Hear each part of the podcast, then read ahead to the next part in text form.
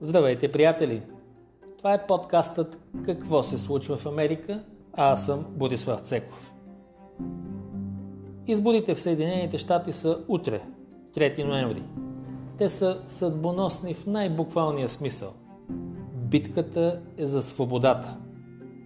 Победата на Тръмп през 2016 година издигна крепостна стена пред агресивния поход на една идеологическа секта, превзела света – сектата на неолибералния глобализъм. Статуквото, наложено от тази секта, монополизира публичния дискурс и започна да мачка другомислието. Прогресизмът и класическият либерализъм, които някога се бореха наистина за повече социална справедливост и лична свобода, се изродиха в криптототалитаризъм, който руши ценностните фундаменти на модерната цивилизация. Тази идеологическа секта се инфилтрира успешно в международни институции, университети, медии, културни центрове и неправителствени организации. Превзе публичността.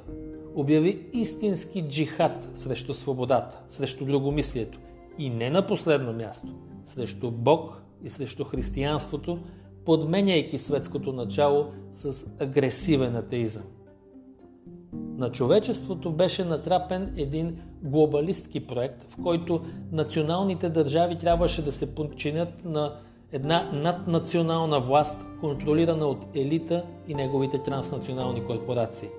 Власт отдалечена от капризите на демокрацията, целяща да създаде и охранява глобален пазар, без политически, социални, ценностни и административни бариери. Да сведе гражданина до консуматор – да управлява чрез наднационални органи, селектирани от глобалния елит, а не от демократичната воля на хората. Погледнете световните организации, Световната търговска организация, Световната здравна организация, международните финансови институции. Вижте сегашната конструкция и институционален дизайн на Европейския съюз. Това са властови институции на глобалния елит, а не на гражданите.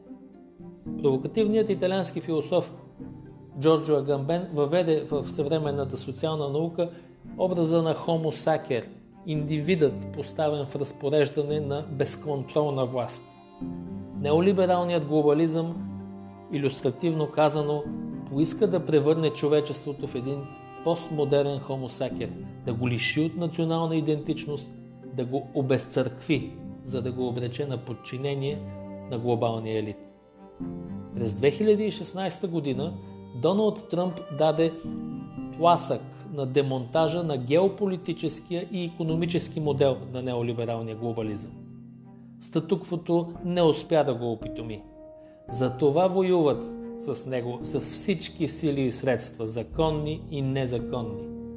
Това е война за унищожение, а не демократична дискусия. Опит за геноцид на другомислието, а не борба на идеи. През 2016 година малцина бяхме онези в нашето кюше на Европа, които провиждахме голямата картина на този най-голям идеологически разлом на нашето съвремие – и зад поройщата от прогресистско-либерална пропаганда и овехтелите партийни разбирания за ляво и дясно от 19 век. Днес голямата картина е видима за мнозинството критично мислещи хора, независимо от политическите им убеждения. Видима при това с просто око. Трябва да сме наясно. Тази битка далеч надхвърля партийната политика. Иде реч наистина за сблъсък на светлината и мрак, на Божия народ срещу пълчищата на сатаната. И не са сгъстени краски тези силни думи. Какво друго, ако не злокобен мрак е Гьобелсовата цензура, налагана от прогресистско-либералните медии в Съединените щати и папагалстващите ги в Европа, цензура налагана и от технологичните олигарси, които контролират Facebook, Twitter, Google върху всеки критичен глас. Всеки глас, който се възправя срещу прогресивно-либералната парадигма, срещу статуквото, което те искат отново да наложат. Вижте как организирано и цинично крият скандалните документи и свидетелства за политическа корупция на фамилията Байден. защото Байден е от сектата. Вижте как световни имена в журналистиката, като Глен Гринлоуд, този, който публикува разкритията на Едуард Сноудън, че дълбоката държава подслушва целия свят, напускат медиите, в които работят именно заради тази Гьобелсова цензура. Въобще свободното слово, свободата на съвестта, днес се намират под най-зловещата атака от Втората световна война насам. Какво друго, ако не потъпкване на правата и плурализма, е сатанинската омраза на кенсел културата. Днес книгите се горят не по площадите, а в интернет. Личности са инквизирани заради убежденията им из виртуалните клади на Фейсбук и Твитър. Преследват ги, уволняват ги, заглушават ги. Знаете ли защо пренаписват историята? За да заличат спомена за свободата и за поколенията, които са се борили за нея. Не е ли Оруелова действителност тази диктатура на политическата коректност и новата лисенковщина, джендър идеологията? Така че краските въобще не са сгъстени. Всеки може да види тези констатации, тези оценки в живия живот, в обществените, политически, социални и економически реалности, които ни заобикалят. Истината е, че ерата Тръмп далеч надхвърля резултатите от американските избори. Политическото наследство, което ще остави Доналд Тръмп след 4 години, ако бъде преизбран утре, или още сега, ако изгуби вота, те първа ще дават още добри плодове. Във вътрешен план, за Америка, той промени облика на американската съдебна система, която доскоро беше доминирана от съдийски активизъм, прокарващ политическите каузи на прогресисти и либерали, вместо да прилага законите каквито са. Назначи 205 федерални съдии към днешна дата, а до края на мандата ще доближат 300. И заедно с това още трима членове на Върховния съд на Съединените щати, които ще правораздават през следващите десетилетия. Това има огромно значение за посоката, която ще върви Америка, а оттам разбира се и голяма част от света.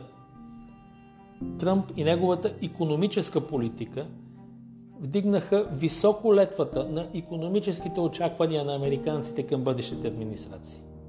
Данъчните облегчения, защитните митнически тарифи срещу конкурентния внос и намаляването, радикалното намаляване на бюрократичните регулации свалиха безработицата в Съединените щати на исторически ниски нива, особено сред жените, афроамериканците и латиносите. Близо 20 милиона души бяха извадени над чертата на бедността.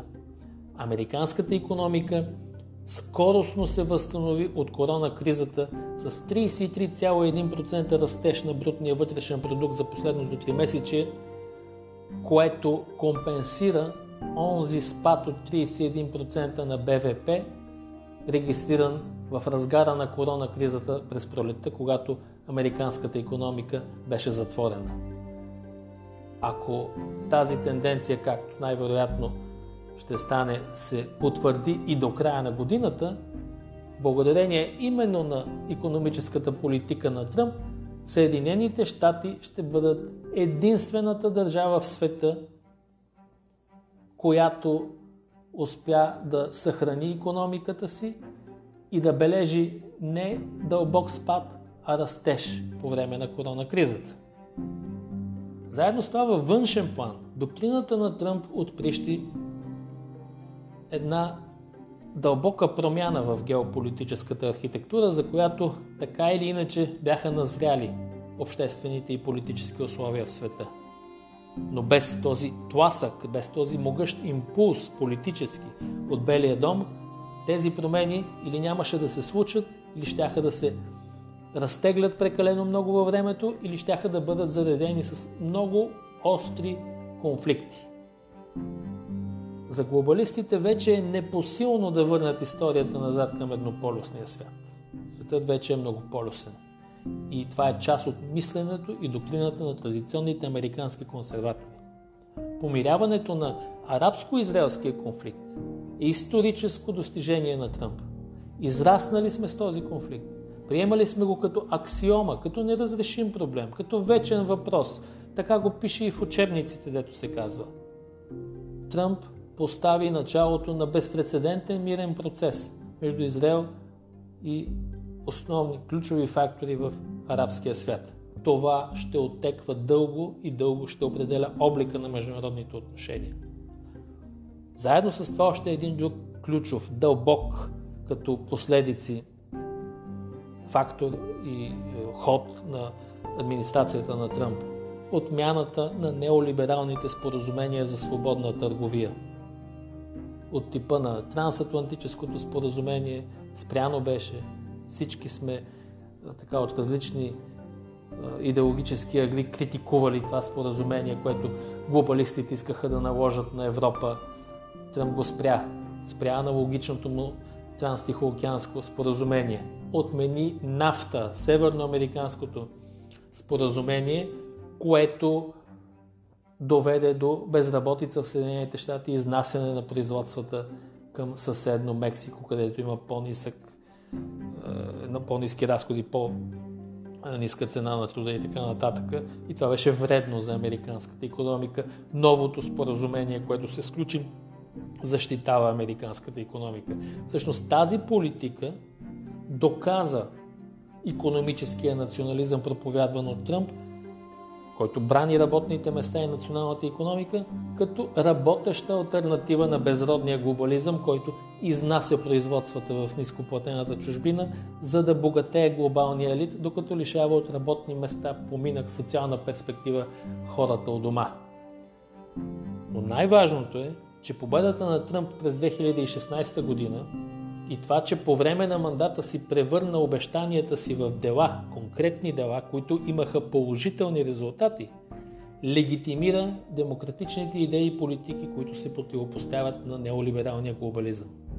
Те излязоха от периферията, където насилствено бяха натикани от сектата и нейния монопол.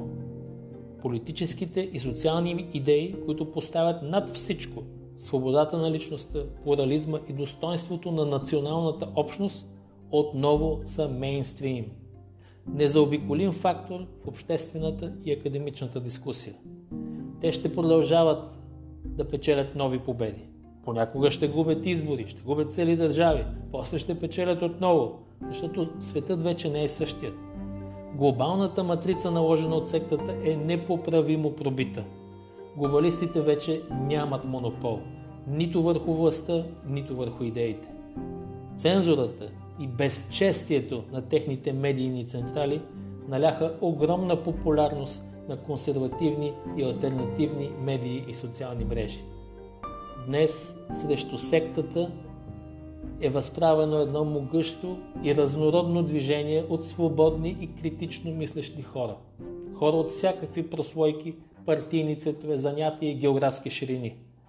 Срещу агресивните бойци за социална справедливост се изправят войните на свободата. И това е най-сигурното и най-важно наследство, което ще остави след себе си Доналд Тръмп, когато слезе от политическата арена. Защото казано е Светото Писание. И слънцето ще застане на място, и луната ще спре, докато народът отмъщава на враговете си. Благодаря ви, приятели. Това беше днешният коментар на негова основа, който проявява интерес, може да прочете и статия, публикувана в днешния брой на уважавания вестник Труд, под заглавие Доктрината Тръмп промени света дългосрочно. Благодаря ви още веднъж.